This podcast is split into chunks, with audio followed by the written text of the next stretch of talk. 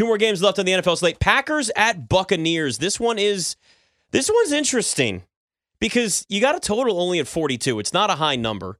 The Tampa Bay Bucks are a one point favorite over Green Bay at home right now Mhm. with injuries all over the place at the receiver position, not to mention you know, you're dealing with a suspension for Tom Brady having his receiver corps down so low and then these receivers on the other side of things that are young and inconsistent for Green Bay. I this just has the feel to me of a lot of running backs doing a lot of things in this game.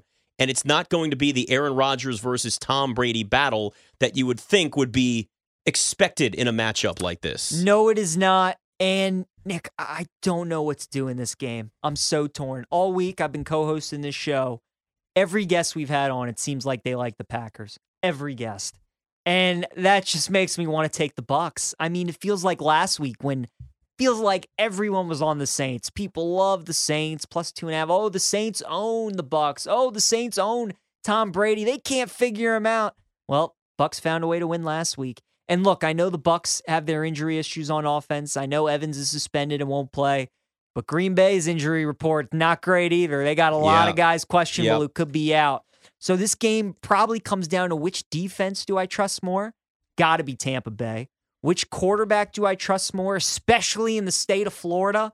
It's got to be Tom Brady. We know Aaron Rodgers struggles in the state of Florida is well documented. So I lean Tampa Bay minus 120. There's so much Packers love out there. I, I just I gotta go with the Bucks, man. Eh, you just I mean, how many times are are we gonna continue to doubt Brady and he just continues to shove it in your face? So give me Tampa Bay minus 120. It's not an official play. It's not a play I really like at all. It's really just contrarian, just from what I've been hearing all week of all the Packer love that I think I like the Bucks. You know, I feel like even with all the potential for running backs to get a lot of carries in this game, with such a low total, I almost feel like you should take the over in this.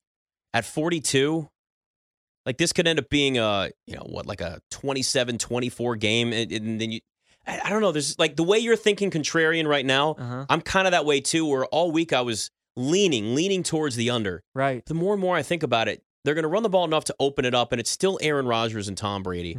And I just, I, I still have to keep that in consideration. So I think I'm actually leaning towards the over in this now. And I, I don't, I like, I'm questioning it. I'm doubting it. Like all the other plays I've had, I feel good about. This just, I keep wavering on this game because I don't, I just don't know what to expect because these aren't the normal teams Sure. for these quarterbacks. I know everybody's injured.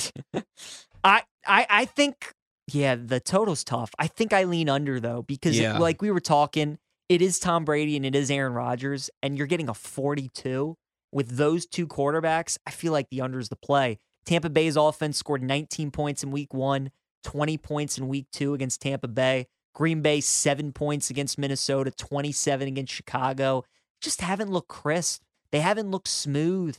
And with all the injuries to both skill position groups, especially at wide receiver, with both teams getting fired up to play this game because they know how much it means in the NFC playoff picture, because they want to do it for their quarterbacks. I'm talking myself more and more in the under. Actually, You are. You're I doing what kinda- I did, but going the opposite know. direction with it. like but you see how this is a game where you can No easily doubt. lean. Like it's not one of those things. It's not like a crazy person that takes the Colts plus five and a half or anything. Where And obviously you're line. drunk. Yeah, you're where Yeah. you're just clearly a psychopath. And the money Uh, line. but this is one where you really can lean either way and realistically justify. it. That may also be a sign of just not touching the total at all. That Could may be. be the the maybe the play there is nothing at all. Play it safe, but you know, life's too short to take the under. They say, right? So I think Yeah. I'm leaning towards the over with Lean- this. All right. And then if you had to play a side in the game, who'd you lean to? I'd probably lean to. I'm probably going to go on the Tampa side. Yeah. I don't know. But I, I'm telling you, like this is one of those games where I can't wait to watch it. But I'm really uncomfortable with the betting aspect of it. It's it's this weird, Totally agree. Yeah. like emotional. I, I'm I'm Ron Burgundy in a glass case of emotion right now. Right. like, I don't know what to do. I'm in a glass case of emotion. And you know, normally with a spread like this, you know, if you get like a seven and a half in this game, a ten and a half with these quarterbacks, you're just like, oh, autoplay. I'm gonna take that. yeah, Like this could be a blowout. Like I could, could. see I could see one of these teams winning 23-7, 23-10. yeah, You know what I mean? So and yeah. Because it's not like Tampa's looked good. They looked horrible against the Saints offensively. Exactly.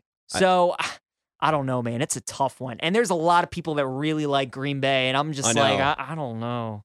Well, there's a lot of people that like Green Bay even coming into the season. I, I just again the whole NFC is a big just Oh, mosh pit. toss yeah. up right now. Like just write all the names on paper, toss it up in the air, and see where they land.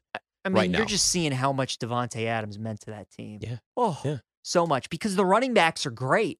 And and they're still producing, but it's like who's Rodgers' guy on the outside to go to? He still doesn't even know. I there's going to be a chance I'll be more confident in Green Bay as the season goes on, and you start to see a little more chemistry. One or two receivers will really kind of step into a role. Maybe it's Allen Lazard handling that number one role. Maybe it's Sammy Watkins in a position where he starts uh, producing more, but he's got a hamstring issue right now because Sammy Watkins always gets hurt. I mean, Christian Watson, the poor guy, is now the face of bad receivers for Green Bay after dropping that pass week one. So it's always going to be a thing. Mm. Uh, it's that's it's that, that It's a game. tough one, Uh, it man. is, It's man. I'm really, away. I'm still kind of debating. I'm with it a you. bit. Can't wait to watch it. Yeah. Not gonna bet it. Yeah. All right. The last game up on the slate, the we go. 49ers. Jimmy G and the 49ers. One and a half point favorites on the road at Denver. The total's 43 and a half. I think we're on the same page here. Yeah. We're taking the Niners. Yeah, yeah, Jimmy yeah. G.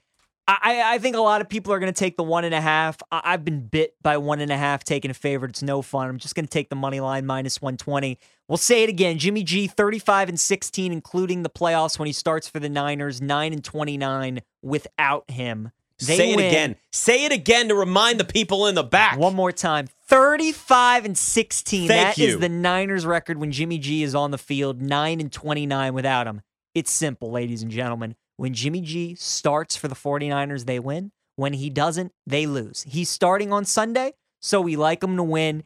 Denver, they've scored exactly 16 points in their first two games. But Nick, what's most concerning, they're 0 for 6 in the red zone this season. And, far as touchdown percentage, they can't score touchdowns. Unbelievable. With It's- those they're two- inept. Oh, They have no, it's like they have no idea what they're doing in the red zone. they, they, they can't score. They can't so score. bad. It's it's so bad. And against San Francisco, man, you better score touchdowns. You kick field goals against that team, especially when they're on the road, you, you're going to be in trouble. So I like the Niners. I figure it's going to be a trendy pick, but I also just think this spread is still the perception of Denver. Like Vegas, this is they, they know that people are still like we have this idea of what Denver is in our heads because oh they have the defense, they have the receivers, now they have the quarterback, so they're going to be great. Right. Have you watched them play football the first two weeks? They don't look too great. Not to say they're not going to be a good team, but we're betting week three against the 49ers. The 49ers are the better team. This is a good spot for them with Jimmy G now leading that team. I think they're just going to play fired up for him. So give me the Niners. You should be safe. Air Force just scored again 48 14 over Nevada, 335 to go in the fourth quarter. So your Air Force minus 24 and a half ticket looks like it'll probably cash Love it. when this is all said and done. Yeah, I, I'm the 49ers are my uh, right now I look at the 49ers and Eagles, they're the two best teams. The teams that I have the most confidence in. Let me rephrase that. The teams that I have most confidence in right now in the NFC because of all the issues we talk about with Tampa. Then the four, the the Green Bay Packers and what's going on with their receivers. Yeah. I, I just I don't know what their offense looks like. The Rams right now have been inconsistent. We've seen that. The Cowboys cross them off the list. They should have never been in. I understand they're always going to bait you into betting the Cowboys. I never thought the Cowboys would win the NFC anyway. But all those teams that had the shortest odds to win the NFC right now, I never I really did not know I had no confidence in any of them. And now I'm at the point where I look at through the first couple of weeks, it's the Eagles and the 49ers now because there's no more question marks with San Francisco. 67 touchdowns, 38 interceptions, a 98 quarterback rating for Jimmy G as a San Francisco 49er. Hmm.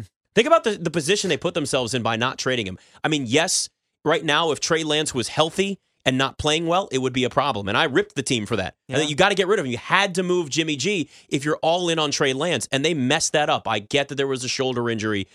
But now it's actually worked. Their ineptitude with that trade has actually worked out well for them because you have a quality backup that's there. Their immediate present is very, very clear. They're a good team that could get to the NFC Championship game, maybe to the Super Bowl. They were one win away from it last year. Their future is the problem because Trey Lance has to be the guy next year, and he's missed out on a third year essentially of no football because he didn't play. Remember, he barely played Right. his last year in college. They played the spring ball or whatever.